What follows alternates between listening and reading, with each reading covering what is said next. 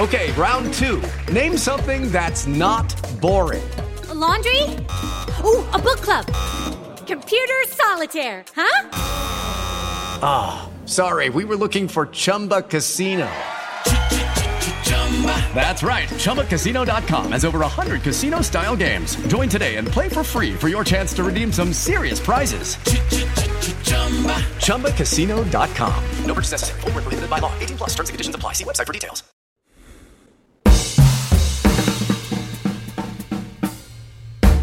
Ladies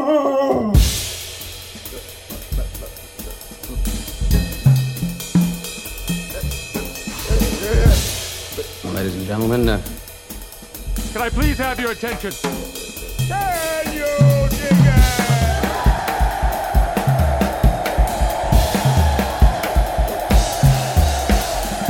Greetings, dear listeners. This is Jonah Goldberg, host of the Remnant Podcast, brought to you by the Dispatch and Dispatch Media.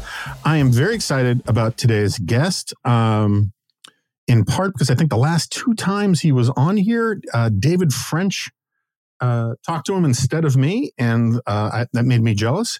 So um, uh, I've decided to have Jonathan Rauch, who's a senior fellow at the hated Brookings Institution. Um, you know, uh, one day we will we will um, take care of that place, like G. Gordon Liddy wanted to. Every think tank needs an epithet. well, it's just I grew up at AEI, and so Brookings was my, you know, my Carthage must be destroyed. Brookings delenda est kind of, you know, we softball rivalry, the whole thing. Um, yeah, just so you know, the epithet we use for AEI is the would be AEI. That's not bad. Um, we can get into that. Um, and uh, um, we can maybe come up with some uh, uh, modifiers for the Heritage Foundation too. But um, I had an epiphany yesterday because I was working to get my LA Times column done early and I was writing about uh, primaries. And as many listeners know, um, I hate primaries. And I think they're one of the chief reasons why our parties are dysfunctional and weak. And um, and I said as much on Twitter the other day, and all these people started attacking me. Why do you hate democracy? Yada yada yada. And so, in the great spirit, who's the most relevant political scientist on this topic anyway, of E. E. Schattschneider, I'm going to expand the scope of conflict and bring in an intellectual ally uh, to help me uh, talk through some of these issues. And that's Jonathan Rauch. And uh, Jonathan wrote a great piece for The Atlantic a while back on why primaries are screwing everything up. And uh, Jonathan, thank you for, and we're going to talk about other stuff too. But I just uh, that was that was the the eureka moment that made me say I had to have you back on. So thank you for coming. Well, happy to be here. I should say two things. The first is that that Atlantic article was co-authored with Ray La Raja, who's a fantastic political scientist at UMass Amherst. And the second thing I should say is I know why you're doing this, Jonah. I am on to you, which is I am going to come out as so much less democratic than you are that you're going to deflect your hate stream to me. and, and, I'm here to say I'm okay with that. Let the hate flow. Um, so I, why don't why don't we just sort of as level setting start off with um, what are the pro- what what what are the main problems with primaries as you see it? Um, primaries are first of all unrepresentative. They don't even represent the mainstream of their parties because the people who turn out to vote in primaries tend to be from the extreme wings of their parties. Um, the 2016 presidential election, I believe, was basically the the candidates on both sides were chosen by about 16%, I think, of the eligible primary voters. So primaries turn out to be, in that sense, less representative than the old smoke filled rooms because the charge of the guys, because it was always guys in the smoke filled room, was okay, let's see if we can come up with a candidate who is acceptable to most of the party. Um, so they will try to walk out of the room with most people having a stake in the outcome.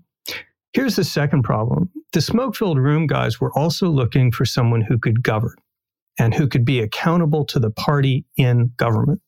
So these would be people who would, for example, not shut down the government over a debt limit bill in order to just, to pick a random example, improve their standing with their primary voters in Texas. Um, primaries don't do that because the people who turn out to vote tend not to like compromise. They see it as wishy washy. On the Republican side, they call you a RINO. So the effect of this in government so it makes it much harder to strike compromises because people are busy playing to the base of the primary. So you've got problems in governing, you've got problems selecting candidates. Primaries are old. We should probably talk about where they came from and why they seem to work for a long time. Um, why what's happened recently is not all that sudden. Yeah. So why don't, what, I mean, why don't we do that? I mean, like the primaries, as I think uh, you guys put in the piece, were once sort of like beauty pageants, but they weren't. Um, they weren't determinative because the people who controlled the delegations from their states still control the delegations in their states and could say screw you to the primary voters. Um, um, you know, and as late as what I should say, as late as 1968. I mean, like primaries start with the progressives, where they were trying to inject some populist stuff into the into the process. But you know, as late as 1968, the person who came in, I think, sixth in the Democratic primaries was the nominee. Um, the, the, the idea that they matter is a very it's it's I'm older than this system that we have. Yes, yes, correct. Now they they always mattered in the sense that they were important sounding boards and they were advisory and they showed the party elite whether a candidate could actually campaign, what their political skills were like, could they raise money, um, and all of that. So they were never insignificant.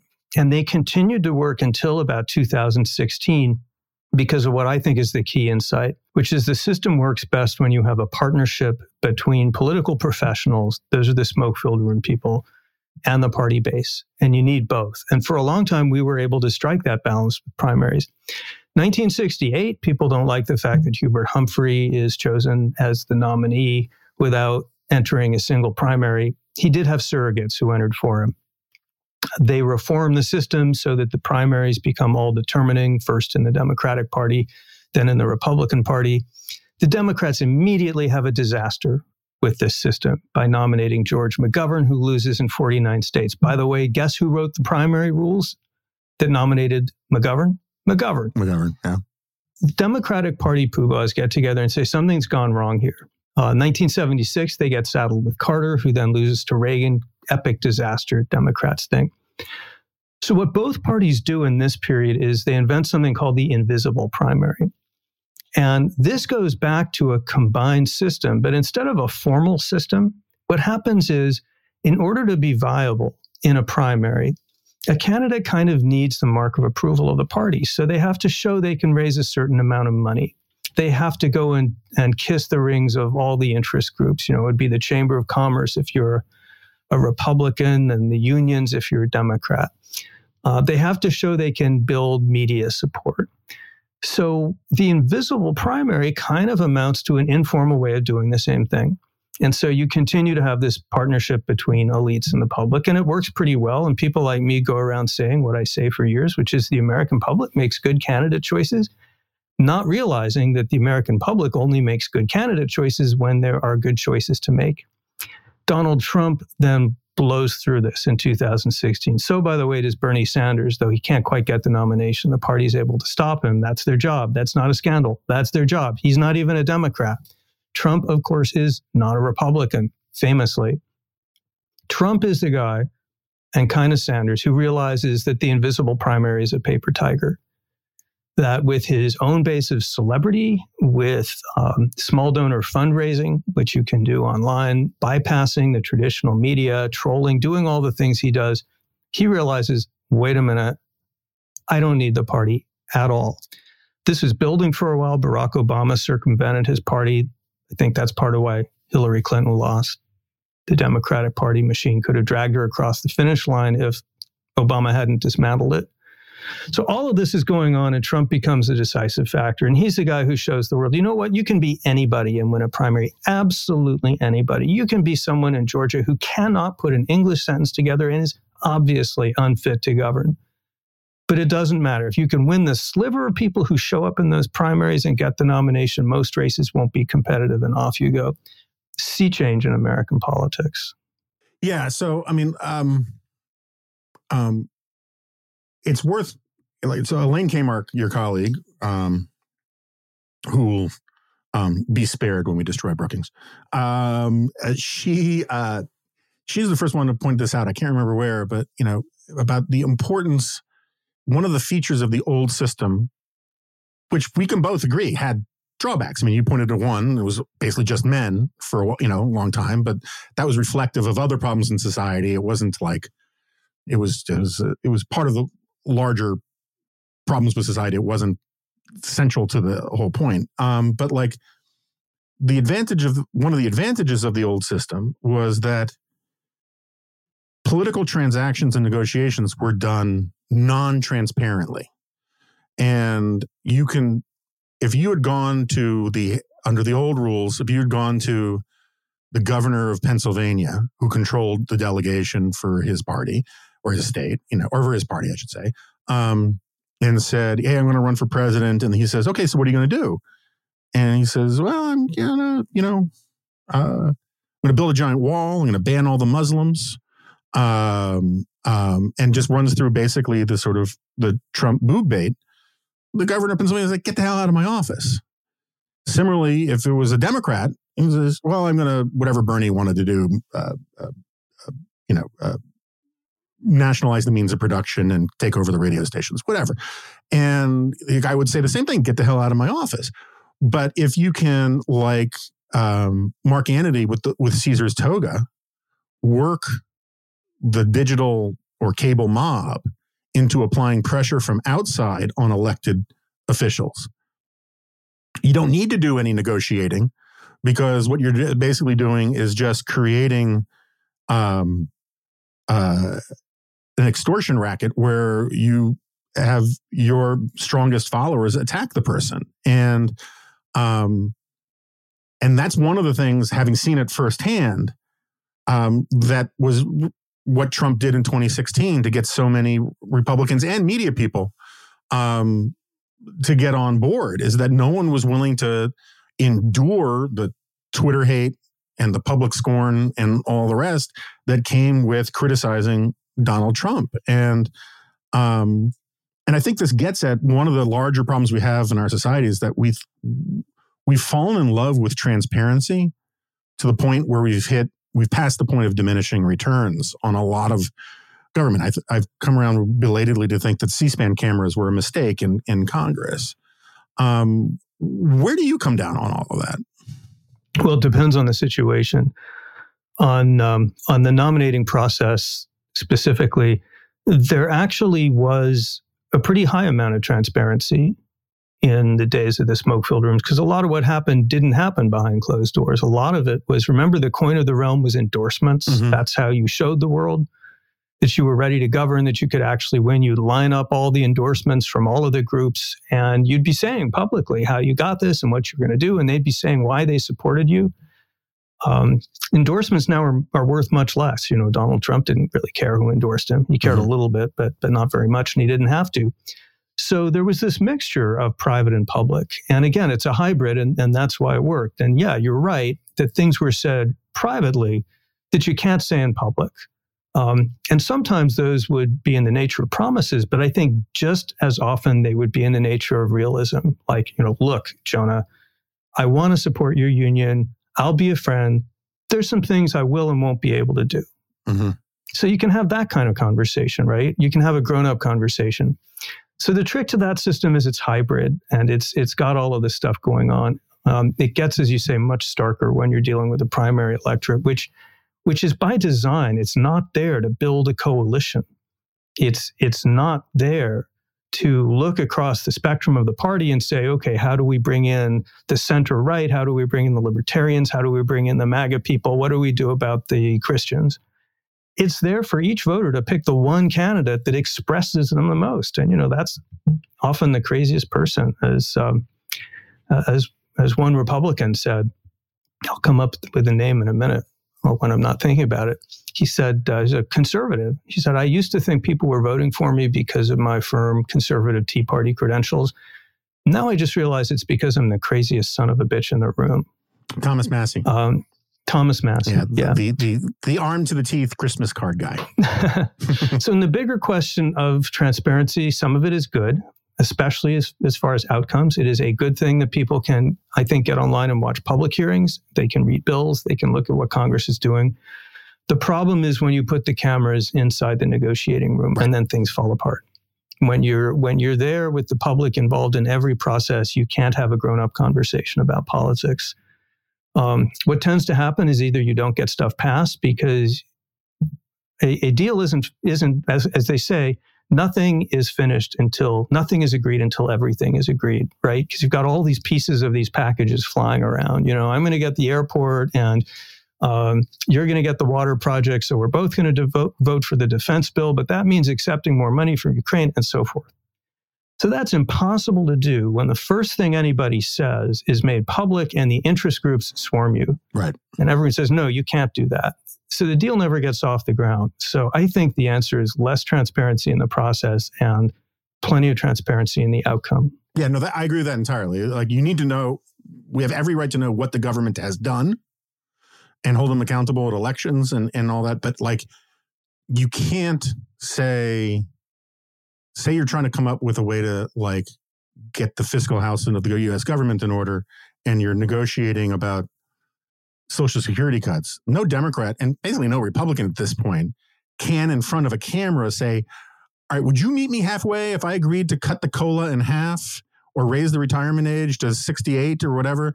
If you, and then I agreed to more taxes on this, you would just get destroyed if it was on C SPAN in real time. But if you can get the whole package put together and show people, okay, this is this is what we gave and this is what they gave and and all the rest. You'll still get blowback but at least you'll have something to judge in its totality rather than get thrown under the bus in real time before you can you can close the deal.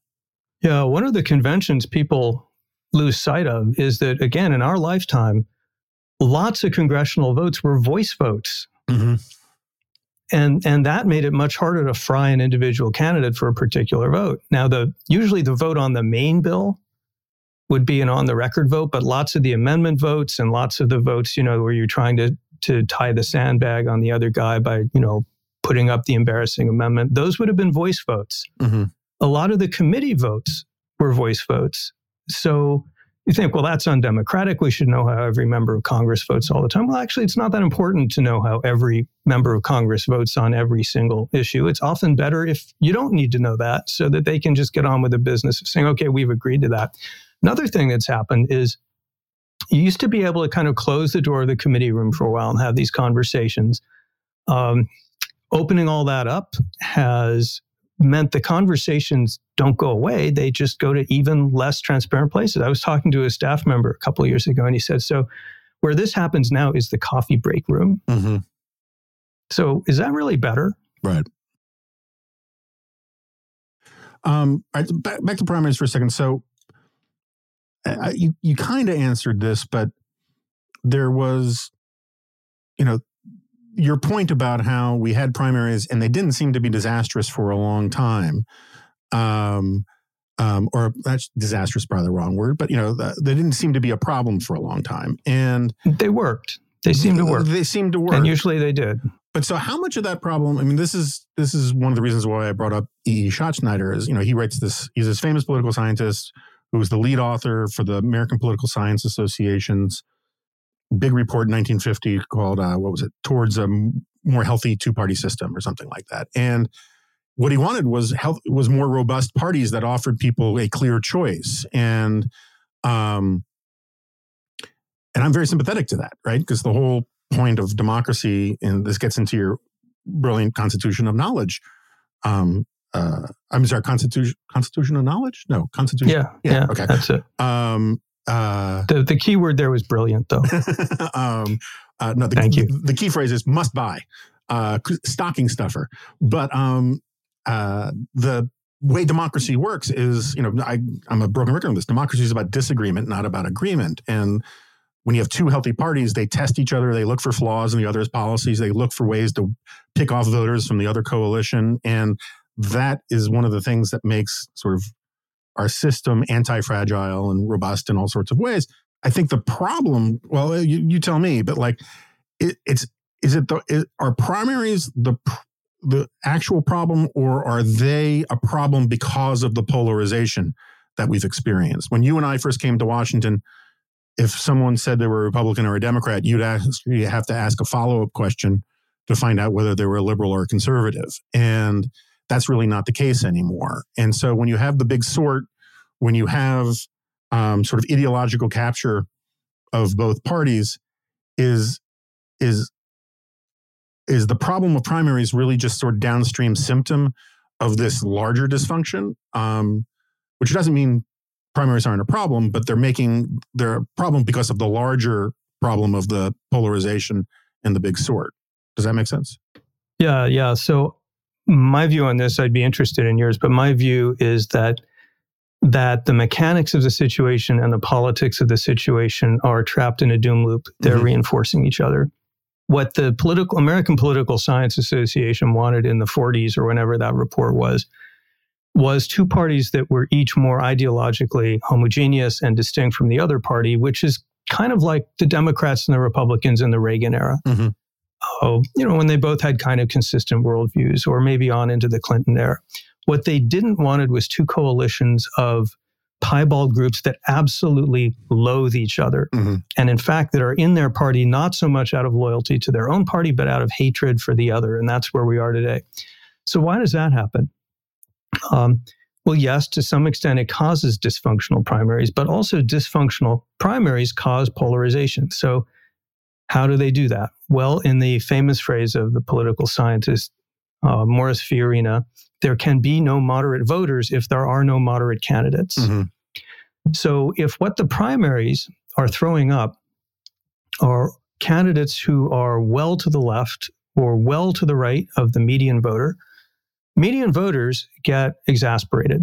They stay home or they just vote on straight party lines, but they get disgusted. Meanwhile, the people getting elected to Congress become more and more polarized and extreme, as we've seen.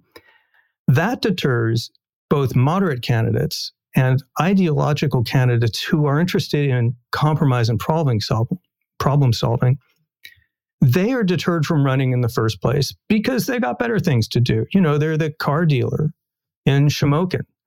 Um, they don't want to be in a dysfunctional institution and get nothing done. So they're not running. So that fuels the cycle where you get more and more radicals, like, you know, you can name them, pushing themselves forward, attracting even more of the primary voters who are energized and excited by those people, driving more of the moderates away, forcing more of these choices in which moderation is sidelined, driving polarization because, of course, the result is parties that drift increasingly to the right and left of center and have more and more reason to have an, an attitude of apocalyptic fear to the other side. So primaries are the symptom, they're also the cause. It's a classic cycle. I think. Do you think that sounds right? Yeah, no, it reminds me. I I quote this all the time. You know, in um in politics in the English language, Orwell has this line where he says, "A man can feel himself to be a failure and take to drink because of it, and become all the more of a failure because he drinks." Right? It's like we've got dysfunction that the primaries make more dysfunctional, and then make us more addicted to primaries um, in the process, and it's sort of an auto catalytic thing. I, I, I think that's right. I do think um, there are, you know, I'm I'm I'm I'm I'm passionately against monocausal explanations of anything, um, but I, I do think that the primaries are one of the biggest drivers of all of this. You know, I, it took me a while to realize that that politicians still have the incentive to um, get reelected. It's just that the the the the inflection point of getting reelected is now the primaries rather than the general election, and that changes the entire incentive structure about how you vote, how you govern, how you campaign, how you do media. But there are other factors. For example, I think campaign finance reforms of the 1990s um, and um, have weakened the parties enormously. Right, I'm I'm a strong parties guy because I think you get you, you, strong partisanship. Strong partisanship comes from weak parties, and when you have parties that are deeply invested in their long term interests, um, they perform a gatekeeper function. They they they do a better job of weeding out, filtering, as we were talking about before, who the best candidates are, who are essentially spokesmen for a party. And um, and by I, I think Mitch McConnell had it right when he said that the campaign finance law um, was a BCRA or whatever was that um, it didn't take money out of politics; it took the parties out of politics, and it would have been better. Yep, took money out of the parties. Yeah, parties used to use money as an important sort of mechanism of control. Now, now remember, in the days of the invisible primary, the parties were not in a position to say, you win, you lose. It's much more subtle than that, but they are in a position to say, look, Jonah, you're busy with your car dealership, but you have leadership potential, and we'd like to tap you to run for Secretary of State right. in Arizona. And you say, why should I do that? And the party says, well, we can make it pretty easy for you to win this race. We can steer a lot of money to you we can discourage donors from maybe supporting some of this this other crazy person over here who we're trying to block. And you say okay i'll take that deal. So you get a pragmatic candidate who's accountable to the party who then launches a political career. And so money was one of the many ways that party professionals used to put their thumb on the scales. Not overwhelmingly. You know if you just couldn't campaign and you flopped you flopped right? That happened all the time too. But but yeah the notion of campaign finance reform was always that money is driving politics and that big money is evil and we should have lots of small donors. And guess what? It turns out that small donors tend to be the same types of people who vote in primaries. They tend to be motivated by strong ideology and they tend not to like compromise and they tend to get wound up with the equivalent of late night infomercials. You know, this, this is the demagogic candidates who say that the Democrats are going to ban hamburgers. Um, the bigger money, the money from, you know, the big packs and the corporations and the unions and whatnot. And we, we don't have to love that. And I don't. But these are people who are interested in governing, who want fairly responsible, reliable, accountable people in government. Um, and that tends not to be true of the small dollar donors. So by shifting the money away from the parties, which, as you say, are the, the entities in politics with kind of an overarching view, and the only entities with an overarching view, driving that money from the parties, you instead drove it to first small donors who tend to be extreme, and second independent outside groups, which by law are not allowed to can to to excuse me coordinate with candidate campaigns or parties. So they're rogue actors, right? They're doing all these negative ads, and the candidate can't even control what's being said in the campaign. So you've weakened the party, you've driven the money to less accountable and more extreme places. Um, bad idea. And we knew that at the time, I think, at least Mitch McConnell. And I was against the BCRA reform for some of those reasons. It did what it was intended to do. It's just that what it was intended to do was never the right type of thing to be doing, which is, you know, disintermediating politics and driving the middlemen and the professionals and the establishments out of it.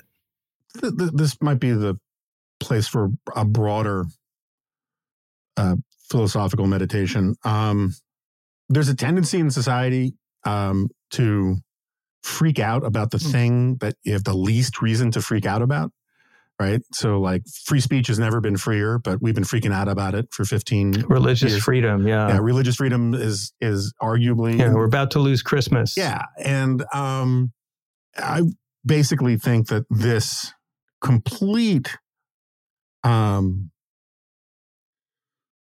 sustained freak out about the perniciousness of the quote unquote establishment and of elites um, is another example of this kind of thing. The problems we have in our society, with with some like uh, there's some exceptions to this to be sure, um, but a lot of our problems have to do with just as they have to do our, our political problems have to do with weak parties. Um, a, a lot of our broader problems have to do with weak elites who tend to be far more answerable to sort of left wing populist or right wing populist demands, uh, much more susceptible to various fads, um, um, and much less concerned with being an elite for the country, and much more concerned with being an elite for a, a fairly narrow constituency or ideological constituency. Um, um, and I think that that this problem and like uh, you know the establishment thing is is is a much easier argument to make because right now the republican establishment first of all the republican establishment is mostly a trump establishment. And yet odds are if you hear someone screaming and bleeding about the republican establishment they're going to be a trump person or they're going to be donald trump himself um, and this there's a whole straw man thing about how the establishment runs everything and these rhinos, and they're they're they're in league with the Satanist uni, uniparty of the globalists or whatever. Um, and I just it f- feels like a big part of our problems is that we are misdiagnosing um, what ails us, and we live in a sort of institutionalized populist age. Uh, tell me I'm wrong. Well, institutionalized populism is an interesting term. I'll have to figure that one out. Um, uh, I can expand on it. I mean, look, but, I, will give you an example. Yeah. The Poetry Foundation, I can't remember what it was called, but like at the height of the Black Lives Matter thing, the Poetry Foundation, where uh, they basically threw away all of their bylaws to subscribe to these various sort of uh, uh, sort of critical race theory or whatever term you want to apply to it, where they want to do a tone where the poets all demanded that the leadership resign um, because they were giving into this this mass fad. I'm not saying that the things that Black Lives Matter cared about were wrong, but if you look at the number of institutions out there that have very little backbone to standing up to um, uh, popular movements, more on the left than on the right these days, um, it's it's kind of astonishing, you know. Um, anyway, that's sort of what I meant about the sort of institutionalized. Populism. Yeah, yeah, I, I, I get it. These are the elites who spend all day bashing elites, mm-hmm. and the institutions that spend all day talking about the failure of institutions, though never quite seeming to accept that they're part of the problem.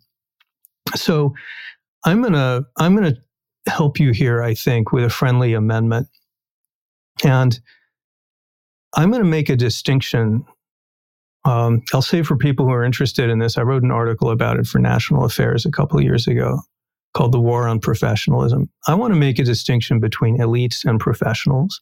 And I want to agree with you that a lot of our elites um, have essentially turned themselves into self promotion machines. Um, on the left, on the right, you can fill in the details. The same is not true for our professionals. These are, in fact, the people who saved us in the Trump era. These are Don McGahn, the White House lawyer, who walked into the Oval Office with his resignation letter in his pocket and who just refused when Trump told him to obstruct justice. These are the courts who are kicking MAGA and election deniers out of the courtroom. These are the, I would put Mitch McConnell in this class. You can love him, you can hate him, but he's an institutionalist. He cares about the Senate. Um, and he is trying to preserve some control over the chaos that's at the door of that chamber, on and on and on. The Constitution, the founders' vision was a hybrid of direct popular input plus professional management. I mean, elections are only every two to four years, right? So you can only have so much popular input. And another way of saying, I think what you're saying, but tell me if I'm, I'm right about this, so, really starting in the 60s and then accelerating after that, you get three kinds of contingents that are all beating up on institutions and professionalism. You get libertarians who basically think maximum personal freedom all the time. Any type of intermediation is a restriction on freedom. You get progressives who say burn, baby, burn, want social revolution, maximum change all the time. And you get conservatives who come to think that the establishment is a bunch of liberals arrayed against them. Not always false. But they then become rabid anti institutionalists, culminating in the MAGA movement, which is really, I think, nihilistic. It really doesn't have a positive agenda. It's just about tearing down institutions. Um, well, when you got progressives, conservatives, and libertarians against you, you're in bad shape. And that's where we are. Um, so this notion that you need professionals, you need intermediaries, you need people who say in a situation, okay, what is the proper way to handle this? How has it been done in the past? What are the rules? Why do we need the rules? How do we transmit the rules and refine the rules? Once you start throwing that all out the window on ideological grounds, you get chaos. And we got a lot of chaos. No, I, I think that is a it is a it is a useful distinction, and I'm I'm fine with it. I do think that, um, again, m- monocausal explanations are a problem, right? And social media exacerbates this stuff. Also, just the rise of technology exacerbates this stuff. Where, um, I mean, we're both fans of uh, Yuval Levin. Um, technology lets people use institutions as platforms in ways that were probably much more difficult 40 years ago, right? Um, um, it was very difficult to sort of develop your own cult of personality. As I'm just saying it for an example, as a Washington Post reporter, if the only outlet that was writing you were writing for was the Washington Post, right? You know, I mean, your brands were aligned. The notion that it when I started my career in, in the 80s that you could, you know, be a 25 year old writing an opinion column for the Washington Post was ludicrous. Right. You know, people would say, come back in 15 years when you know something. Um, now that had its downsides. You know, there's there's ups and downs to all of this stuff, but but yeah, the cult of deinstitutionalization and disintermediation, um, I think, is at the core of all of everything we're talking about today the notion that wherever you see an institution or a professional who's trying to organize a situation and deal with it in a coherent way, that you're looking at a schemer who should be removed from the from the picture. That's the fundamental problem. Getting to the sort of broader philosophical thing. Most of my life, I felt it very easy to be a critic of, uh, of uh, to sort of be part of the conservative mainstream, right? Um, I was fairly popular, made a nice living at it. I liked my colleagues. I agree with them. I respected them. And I still respect the guys I work with at National Review. And I love the guys I work with at AEI and all the rest. But, um, you know, and my problem with the left and certain slices of libertarianism was um, this both hard and soft versions of it, of this belief that you can start over at year zero, right? This sort of subtle utopian notion. I've long believed that the most important argument of the 20th century wasn't between Hayek and Keynes, which gets all the fun YouTube videos. Um, it was really, by extension, between Hayek and Dewey. Like this, like the, the cult of experts that said a handful of experts can know everything, that can plan the market, they're smarter than the market, they're smarter than um, the masses, versus someone like Hayek who says, no, no, no, we need, uh, you know, prices are systems of discovery and blah blah blah blah blah. You know all this stuff better than I do, and and so I never saw, except among a bunch of, um, to use a social science term, a bunch of jackasses, you know, who were attacking me with sort of anti-Semitic stuff or you know or whatever. I just didn't see a lot of radicalism on the right. I mean, there were some things that you could describe as radical ideas every now and then, or you can certainly call them more like extreme ideas, but they weren't they weren't technically radical, by which I mean tearing things down without much cons- thought or concern about what comes next. And there is now an enormous amount of radicalism on the right. You call it nihilism, that's fine with me too. It's like, but the whole point of radicalism is it's only concerned with tearing down existing institutions on the weird sort of bet that what comes after that, that they'll be able to rule the rubble or whatever but it's it, there's not a real positive agenda to it and I think part of my problem with with intellect with American intellectual life today is um, there just aren't an enormous number of people willing to make this argument that you're making about the professionals um, to making the case that rules exist for a reason you know that there's a there, are chesterton fences all over the place.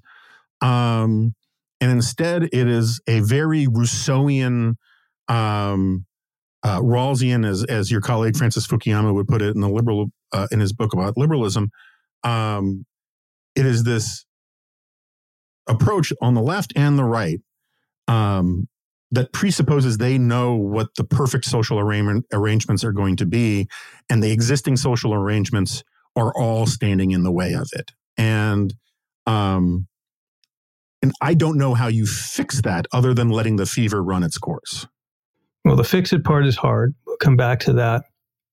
I guess I would only add, since we're thinking this through, that you tell me if this is right, but that, that I perceive a change the, the change that you mentioned is right. The radicalization of the Republican Party is absolutely correct. And if a lot of things have shocked me in the past six years, nothing has shocked me more than the crumbling of the conservative establishment, which had a whole worked out philosophy. In fact, mm-hmm. several of them. There was the Paul Ryan version, and then there was the, you know, the the more Burkean version, uh, you know, the kind of thing that you would hear from maybe someone like Mitt Romney.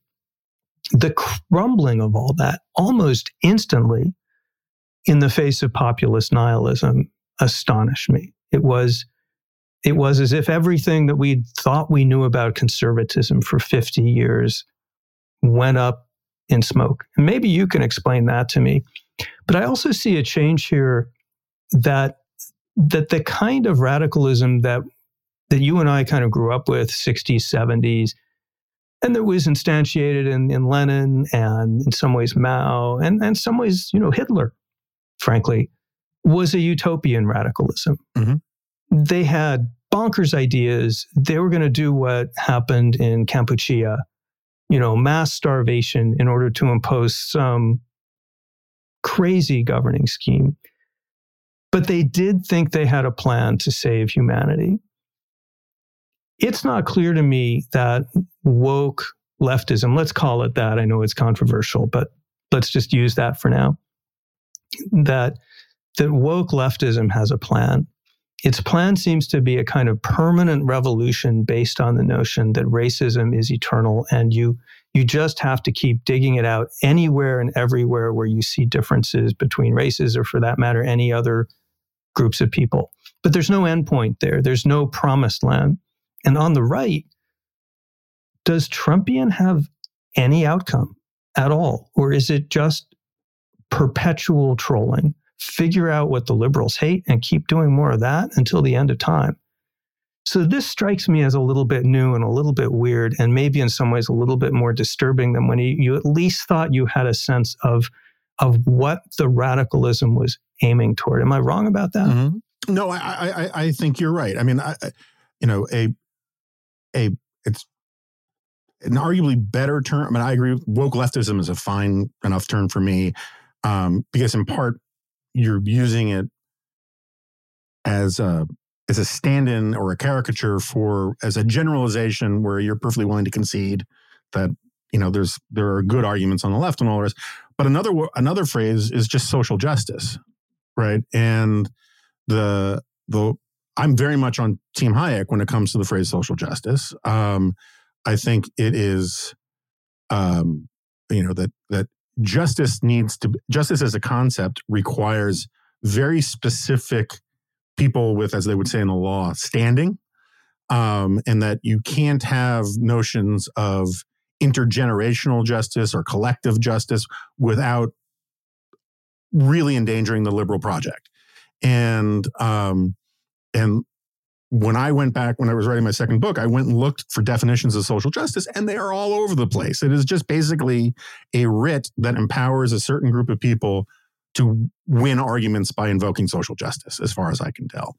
Um, um, and I think now the uh, the common good conservatism stuff is the same thing, right? It's as my colleague David French likes to say, when you hear you know, common good constitutionalism or common good, you know, conservatism, just think of it as right wing social justice. Um, and it is an attempt by a certain group of elites to say, we are empowered, we have the epistemological expertise to design society the way that we want to do it. And I hate horseshoe theory, but that's sort of where we are now. Um, and you have two parties who um, rail about elites, right? Elizabeth Warren and Bernie Sanders talk about, you know, the millionaires and billionaires who control everything. It's a conspiracy theory. It's not true. And you have, uh, you know, all sort, you know, take your pick, deep state, uh, you know, as that jackass who's the chairman of, at the Claremont Institute, uh, uh, Klingenstein, the one who said that Trump's boorishness is his feature, not a bug, and that he epitomizes manliness. Um, know, he calls it woke communism or whatever. I mean, like you pick pick your boogeymen wherever you want. If you're Kanye West, it's the Jews, whatever.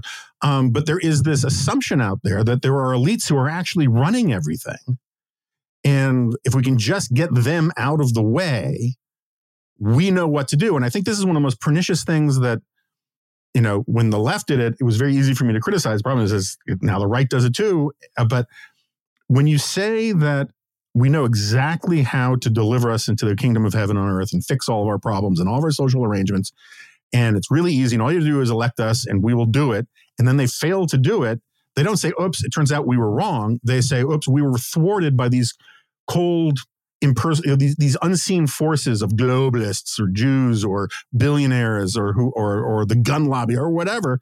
And that that turns human beings into the obstacles for a public policy solution.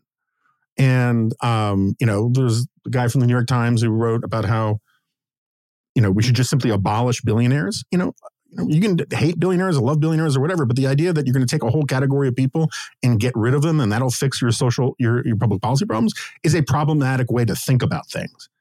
And um, so anyway, to answer your question about why it happened on the right, I, I think a big chunk of it has to do with audience capture.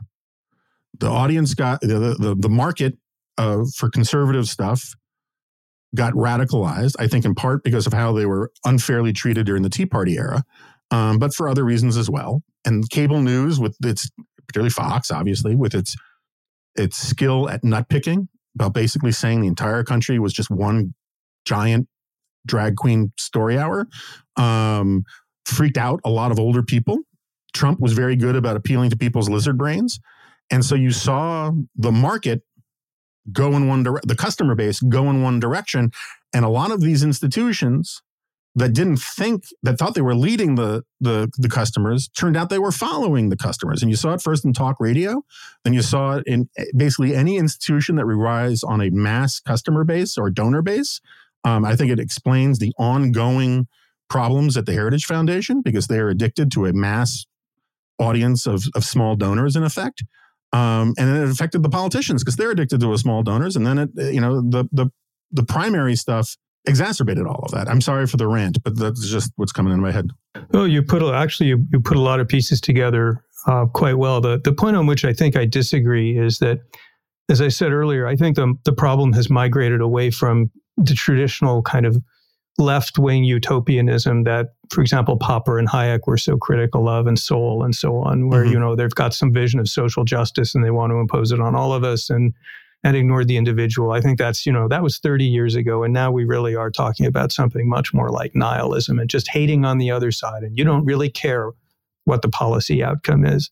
Uh, you know, child tax credit, no child tax credit. You just want to f- those assholes. That's different, maybe harder to deal with. Uh, the point on which you're, I think, right is the way you you weave all these things together. So let's go there, though. If if if we can, let's let's go to race and let's go to my my old friend Max Boot, who's undergone a conversion experience, and we'll say, and is not the only one to say, look, guys, let's face it, race is a big part of the radicalization of the Republican right. It may not be old fashioned Southern style racism where you want separate drinking fountains, but it is whites basically conservative Christian whites who feel entitled to run the country, who feel threatened by the rise of other groups and a kind of pluralism they haven't seen before. And so they're doing whatever they need to do to retain power, and race lies at the bottom of it. And how else do you explain, you know, Trump's rise to power on the birther theory and tweeting things like, you know, American born African Americans should go back to their country and so forth. Do you think he's right? Uh, no. I mean, is he partially right? Sure. You know, uh, I think I underestimated the degree to which some of the opposition to Obama was race based, to be sure. But uh, where to start? So, like, I've lived in conservative institutions um, my entire professional life, right? AEI, National Review, um, various other um, places. And when I heard people like I don't know Jonathan Chait, who made similar arguments for years, you know, um, about how race is a big driver of conservative policies and so forth, among the sort of elites that I knew, it just rang false. Right. So I'm not talking about party people. I'm just talking about the sort of intellectual types. It just rang false. And um, we just didn't have those kinds of I wasn't privy to those kinds of conversations. I didn't hear about those kinds of conversations. Occasionally, you would hear about some crackpot at the fringe, and but uh, for the most part, uh, the sort of uh, white panic racism stuff was not um, part of my worldview. And like when John Derbyshire at at NR, who was an immensely talented guy, when it became clear that either he was uh, becoming more racist or couldn't let or or or couldn't felt lazy about hiding it anymore, we fired him. Um, and uh, all that said, I on it like so I, I on it. I, it's, it's I drive a lot of people crazy with this, but I think there's a lot of blame to go around, and I think that one of the reasons why the critical race theory stuff, the Ibram Kendi stuff, is so incendiary on the right is because it kind of makes plain the argument that liberals were making for a very long time that basically if you disagree with them, you're racist, right? Ibram Kendi's position is you can't be race neutral. You have to be anti racist. And people like him get to define what anti racism means. And um, I, I bring this up all the time, but you know, it was telling, it was an interesting tell that at the height of the Tea Party stuff, the, probably the two most popular Tea Party figures were Herman Cain and Ben Carson. Now, flawed people, that's a perfectly fine argument to make. But I think that was a tell that a lot of conservatives, including pretty radical ones, really, really resent being called racist. I know that this was one of the driving passions for um, my late friend Andrew Breitbart. It was that it drove him crazy how conservatives were always called the racist ones simply for disagreeing with whatever Democrats wanted to do. Now, I'm willing to stipulate that there was some racism on the right, but I don't think people who want to make that argument that as you characterized it are are sufficient are willing to sufficiently acknowledge the degree to which um, a lot of conservatives were radicalized by that kind of discourse over the last 15 years. I can't tell you how many conservatives I would meet in airports or at speeches who would be enraged at the claims that were common in elite liberal circles that to disagree with Obamacare was because Barack Obama was black. It was oh, that uh, that kind of argument was made all the time, and it infuriated a lot of right wingers. I mean, it really infuriated, and I think legitimately so because you know conservatives have been opposed to what they think is socialized medicine for a very long time. Um, and then when you had, and, and, before that, it was Hillary Clinton in the 1990s, which was if you had a problem with her healthcare plan, with Hillary care, it was because you were a sexist. And I think the, the rise of identity politics discourse on the left gave a lot of conservatives permission structure to embrace identity politics um, thinking on the right, which is poisonous and horrible. Um, but I think Colin Powell could have been the first black president of the United States quite easily um, in 1996 if he had opted to run. I'm not saying quite easily. I think it's quite plausible he could have. Um, and a lot of the people who are today older, presumably more racist types, would have voted for him with alacrity. Um, and so I, I think that it's too pat to talk about how the right has always been racist, always been driven by racism. It is a much more dialectic thing where people take their cues from the other side and they get them all distorted. Now, I think the problem is is that a lot of people on the right have convinced themselves it's okay to be racist or it's okay to say racist stuff that they may or may not actually believe um, because it owns the libs. They've basically given themselves permission to be jackasses um, and sometimes actual bigots. Well, they certainly believe we. We know this from polls. They a, majority of Republicans believe that whites are more discriminated against in America than blacks. Yeah, I think that's victimology garbage. But like again, I think part of it comes from the balkanization of the, of the media stuff, where you basically get you consume the media you want to consume and no other And so the lived experience for a lot of people is the stories they hear isn't really about racial discrimination against black people. The stories they hear is about, you know, uh, all white people being racist. Um, I mean, this is kind of rhetoric that lots of um, of, of of sort of squad adjacent Democrats use all the time. And Sheri Berman, Jonathan Haidt, a lot of people have written about this that it is really bad to constantly accuse people of racism who aren't racist because it will make them more racist. Yeah, so all of that can be, and I think is true. And it can also still be true that for whatever the reason, we now live in a world where white identity politics is a thing. I agree. And it's terrible. And is dominant in the Republican Party.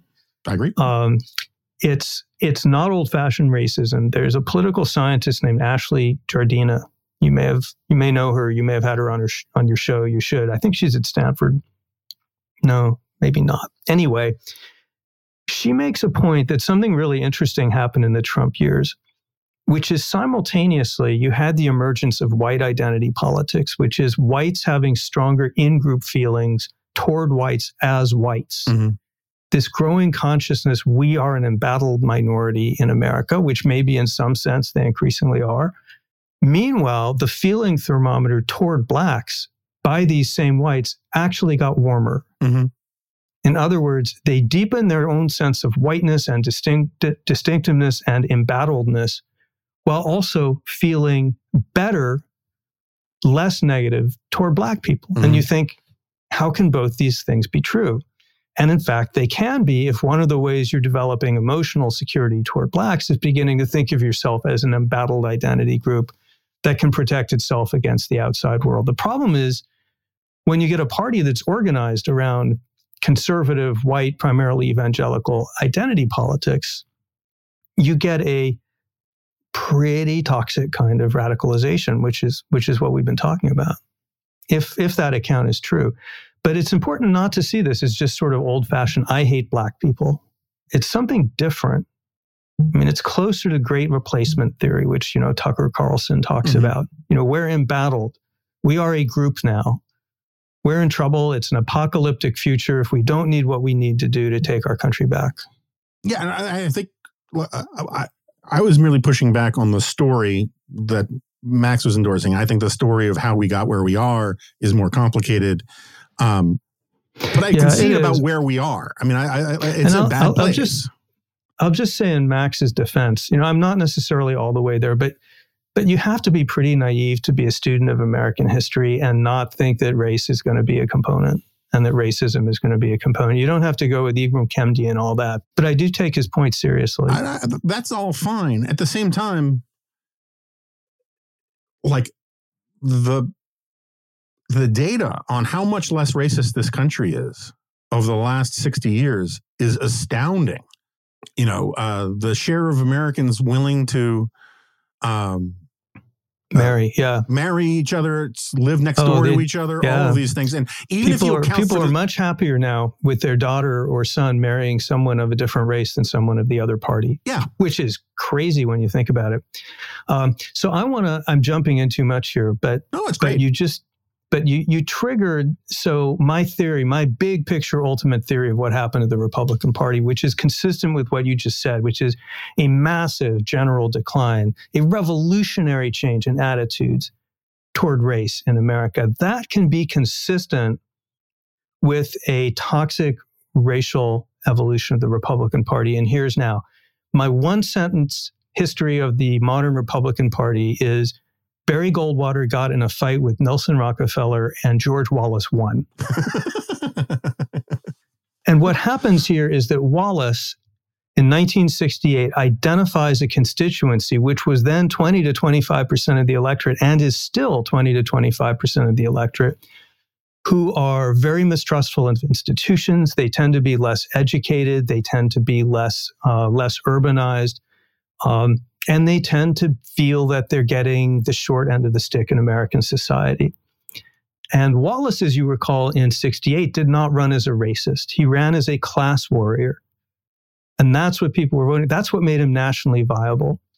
He won the, the Massachusetts about, primary. He won Boston yeah, in the Massachusetts yeah. primary. In 76, he was winning the Democratic primaries until those same groups of elders that we talked about cleared the field in Florida to push him out. They yeah. cleared the field for Jimmy Carter. You could never do that today.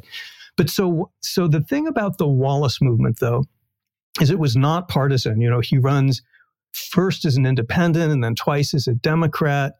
Um, and and and the Wallace movement was disaggregated. It was kind of out there. It wasn't very politically active most of the time. It didn't have a partisan home. It wasn't organized. What happens in the Trump period, the run up to the Trump period, maybe starting with all the way back to Buchanan, but certainly under Trump, is this 20 to 25% of the population who we'll just call Wallace voters as a shorthand consolidate in the Republican Party.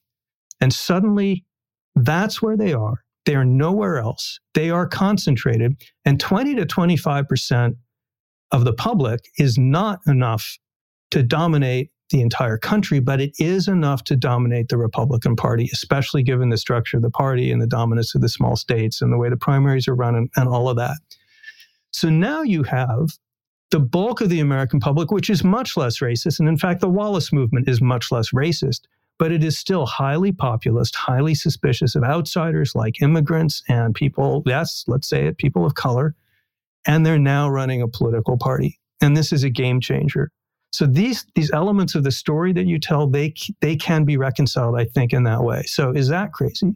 No, I, I don't think it's crazy. I do think, getting back to my so a couple a couple things come to mind. One is um it's really important to understand that part of the appeal of Trump and why the Fox News universe, where I was there watching it happen, um, became so enamored with him, is that New York City has always had a kind of bridge and tunnel populism, and um, and what you particularly had were a a lot of people, including like most of the hosts on the network, um, who had lived in New York or lived in Long Island and or or lived in New York and then moved to Long Island or North Jersey, moved to the suburbs, and there was this whole uh, imagined past about how great New York was until the blacks or um, the liberals ruined it, and it was this very powerful nostalgic appeal kind of thing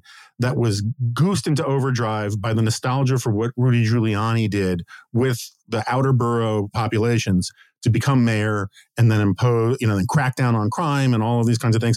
And there was just something about Trump who grew up in that milieu, who grew up, you know, very much part of that. Remember the whole, you know, uh, Central Park Five stuff.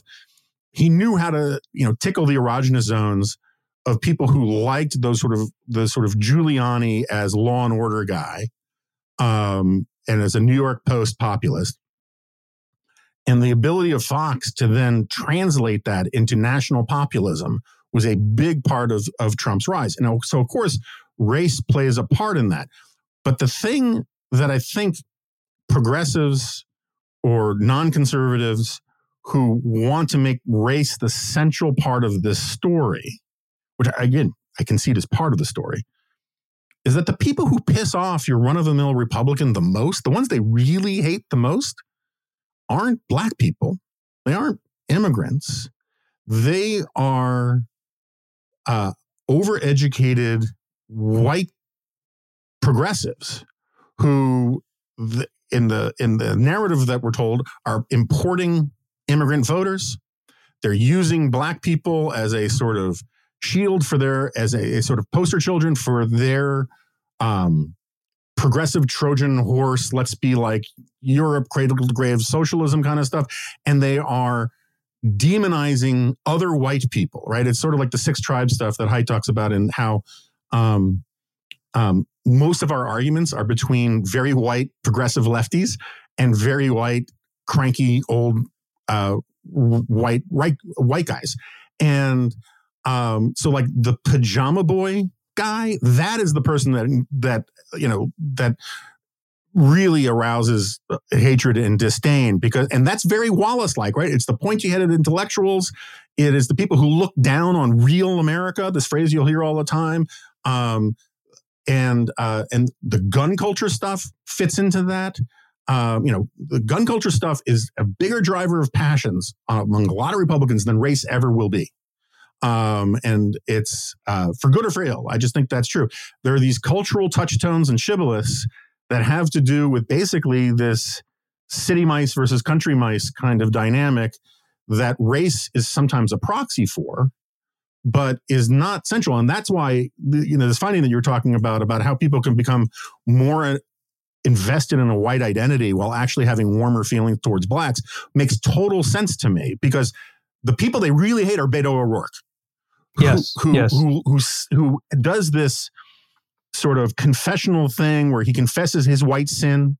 He confesses how uh, all institutions are white supremacist and racist. He basically throws under the bus other whites. And that's what a lot of white people really hate about Democrats.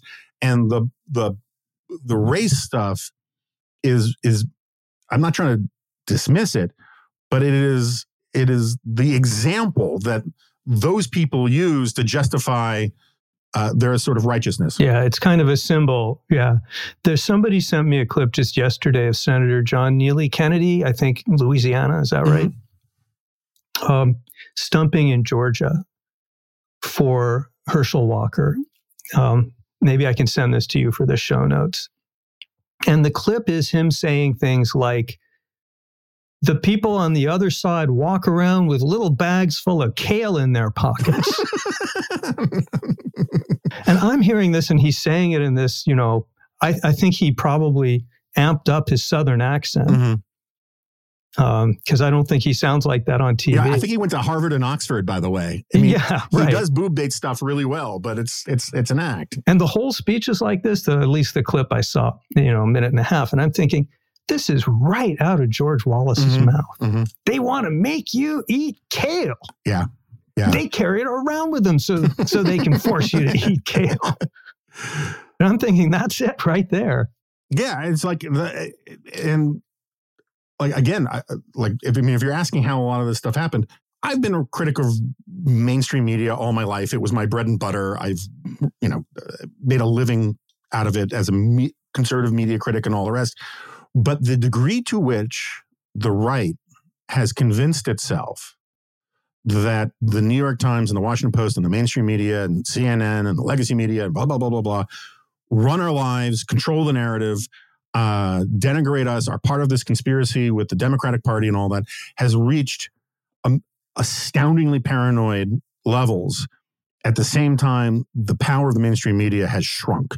And this is part of this populist anti um, elite thing that drives a lot of stuff. And and the only reason I, I added in there is like one of the reasons why conservatives, I mean, at this point, a lot of conservatives hate the media that they don't consume, right? They all they see are the clips that make it on Fox or make it on talk radio that are the worst examples, and it's it's kind of a version of nut picking. But at the same time, the condescension that you get from the big sort and from the role that academia plays in in sort of placing people in elite journalism, that pisses off, you know, on a day-to-day basis. If you can go to almost any sort of conservative, hardcore MAGA conservative meeting, and you will hear 10 times more about the media and how the media is ruining everything. The media is full of lies. The media stole the election. The media kept us from hearing about Hunter Biden's laptop, yada, yada, yada, um, than you'll ever hear about, oh, those blacks. And um, which is, again, not to say that some of the media stuff might be a stalking horse for racial stuff or whatever, but it's just, it's the condescension from one, from people who they believe control the commanding heights of the culture that I think brings out the inner Wallace voter in a lot of these people Or, more or than the, the race I think the perceived the perceived contempt, which is a greatly exaggerated contempt. I hear far more contempt from the MAGA right toward anything and everything, including America, Oh, sure. than I ever hear from the left. You know, they they open their mouths and and and and a f- you know they breathe a fire of contempt. So, what does a party or a country do when it is captured by this profoundly alienated, radicalized politics of resentment that doesn't represent the majority of the country, may not even represent a majority of the party, but has made itself an unavoidable obstacle to conventional politics. That's what I, I asked you a while ago about whether the, we just have to wait for the, the, the fire to burn out or the fever to break. Because I, I don't have a great answer to this. Because I think, well, we could go back to primaries. Um, oh no, fixing primaries. We could help. we could end where we began and talk about ideas for. Yeah, I should do, that's a good idea. I like it when you moderate this podcast. What should we do Yeah, I'm. I'm good uh, at this. I should become a journalist. what you, what what would you David do? David French and I will co-host this podcast from now on. You can you can go away. works for me. So, so a few things about primaries. There's some good news. I think it's good news, which is that the political reform community, which I'm going to go out on a limb here and be crude, but I think until fairly recently, it's kind of had its head up its butt, being way too worried about political money. And I think there's been in the last three, four years, a, a real awakening to the problem of the primaries and that that's a bigger problem than money. If you're interested in governing, if you're interested in representation, democracy, the whole works. So there's now an intense focus on, on this problem. So there's, there's two kinds of solutions. There's a solution that I think would work, but appears to be out of reach right now. And there's a solution that people are trying that might work. The solution that would work is simply to move back toward a partnership between party professionals and the voters. And the parties could do that simply by deciding stuff like, for example, in order to get on the ballot or appear on the debate stage, you're going to have to get the endorsement of, I don't know, 40, 50% of the state and county party chairs in your state. And they can do that. Parties can nominate any way they please. Um, so they could uh, have, as my colleague Elaine Kamarck has suggested, kind of pre-primary beauty contest, Mhm. which would kind of indicate to the public who's really got a shot at, at winning. Let, let people make their cases. She says Massachusetts does something like that.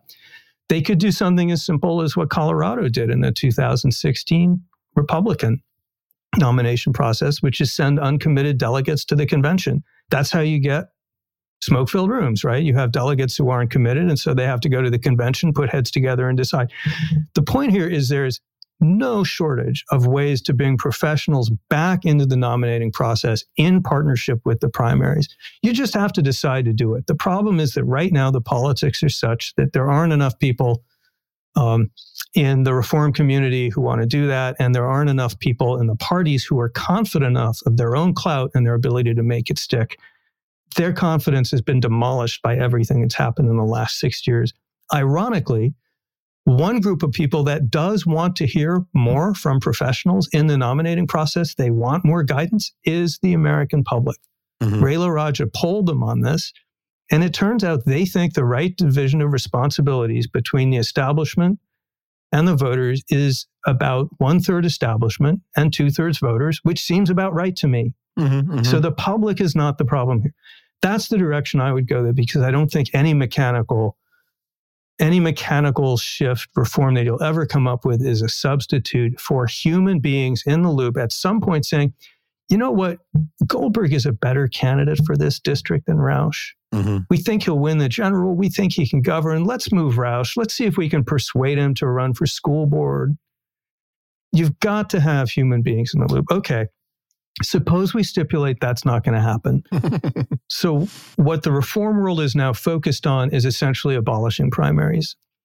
Um, this has been tried in Alaska with some success. I think Maine is doing it. Um, and, and the way this works is you have, instead of each party having its own primary where, where whoever has the largest plurality wins, which means there are five candidates, the extremist who managed to get 25% wins the nomination, then wins the general election. You can't do that anymore.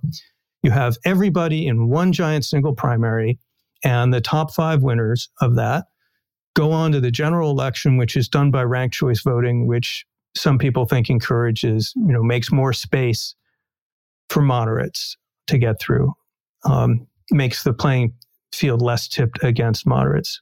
So Alaska just tried that. Senator Murkowski got reelected as a result um, because she had the support in the state, but not in among Republican primary voters. In that sense, it was more representative. Some people are calling it a success. I say, you know, in this situation, I don't think it's a panacea. I think in most races, most of the time, it won't make much difference.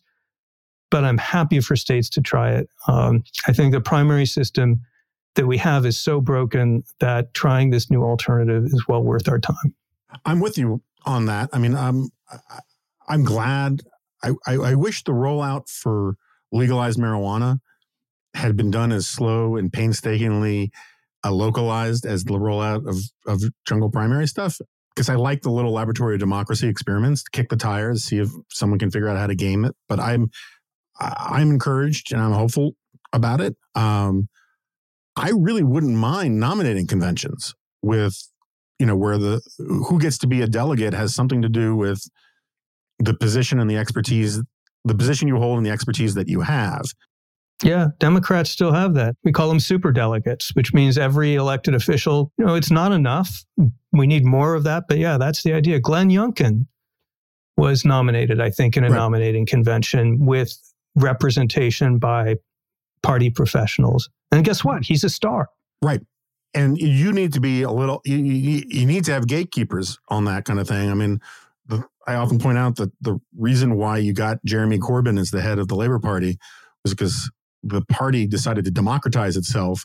And it still didn't go as far as primaries, but what it did do is say basically it was a nominal one pound fee to be able to vote at the nominating convention. And the worst political dregs of the left all showed up and put this, you know, problematic yeah. guy at the head of the party. And, you know, a hundred percent predictable. Yeah. France also moved in the direction of primaries. Yeah. Your listeners should know that America is the only country among modern democracies that relies on primaries for nominations. But some other countries have moved in that direction, and France did in, in its previous election. Right?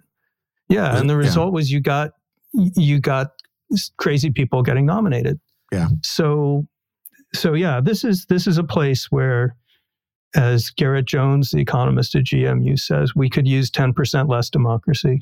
Right, because democracy. Again, we're both very pro democracy, but uh, getting back to the 1950 report, you know, um, democracy is what happens between parties, not within parties, and um, the idea that somehow the political parties can't govern themselves. I mean, think of another what other institutions in American life do they just farm out to voters the most important decisions that they can make? You know, um, you know, what CEO or, of business or, or a small subset know, of voters. You know, things would. That's right. One reform that Elaine talks about is figuring out ways to get broader turnout in primaries. And something I played with is the idea of requiring a quorum. If the party can't get a certain number of its voters out, then it doesn't have a nominee. I don't think that'll work in practice, but it's another way of thinking about the problem. Yeah, I mean, uh, as a thought experiment, I keep coming back to I'm against mandatory voting for constitutional reasons. Um, but it's an interesting thought experiment that if you required every American to vote of legal age and el- eligibility and all that, the incentive structure that's created by the primaries goes away overnight because uh, all of a sudden you're going to go look for voters in the meatiest part of the bell curve rather than at the fringe. And um, and that's the problem that we had is that it used to be you, yeah, you tack to the right or you tack to the left in the primaries, but then once you got the nomination, you tack to the center. But because of the big sort, you now have candidates who the only point of real vulnerability is in the primary, not in the general. And so they don't have the incentive structure to get the median, you know, reasonable voter, of whom there are many more, because they know they're going to win because they're in a very red place or a very blue place. Well, maybe a, a good point to uh, to wrap things up is to say, I too am skeptical of mandatory voting, um, not primarily for constitutional reasons, but because it could result in a large influx of very low information voters.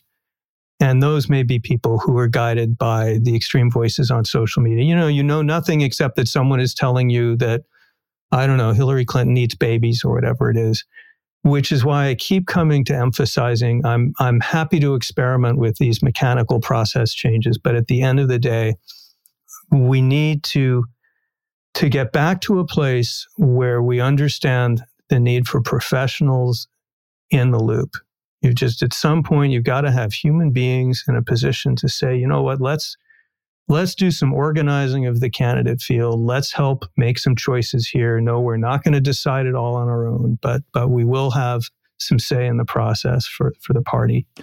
All right, Jonathan Rauch of the Brookings Institution. Uh, thank you so much for doing this. I really appreciate it. Um, and I hope to have you back on uh, sometime soon. You know, and if you and David want to just hijack the podcast, you're allowed to. We'll just we'll just kick you off. Okay, so Jonathan has left the studio. Uh, um, I didn't mean to sort of steal the commentary podcast's uh, monopoly on crushing morosity. Um, um, and it was nice to have Jonathan actually take over moderating duties a little bit and ask me questions. Um, I suspect that we're going to get some interesting feedback on this one because um, um, there were just some places where opinions will vary in the comment section. I'll just leave it at that. Um, uh, so today is Monday. Uh, I've just recorded two podcasts back to back. I'm going to see if we can get another one or two in the can for while I'm gone. Um, but uh, um, we may have some guest hosts coming in the nearest future um, because I leave this week uh, for my much deserved and overdue um, vacation. So uh, thanks for listening. Obviously, um, I have many thoughts on all the stuff that we discussed, but there's time to to uh, discuss all this further because the problems aren't going away anytime soon. Um, there is a little time left, though, for you to become a, a, paid member of the Dispatch. You can subscribe. You can give a gift subscri- subscription. Um, it's really important to us. It's really important for us. It's really important um, for us to continue expanding and doing the things that we think are really important to do. Um, and um, our continued success makes a lot of the right people angry. Not that that's a good reason to live your life um, that way, but um, sometimes it's satisfying. So, with that, uh, thanks for listening, and I'll see you next time. No, you won't. This is a podcast.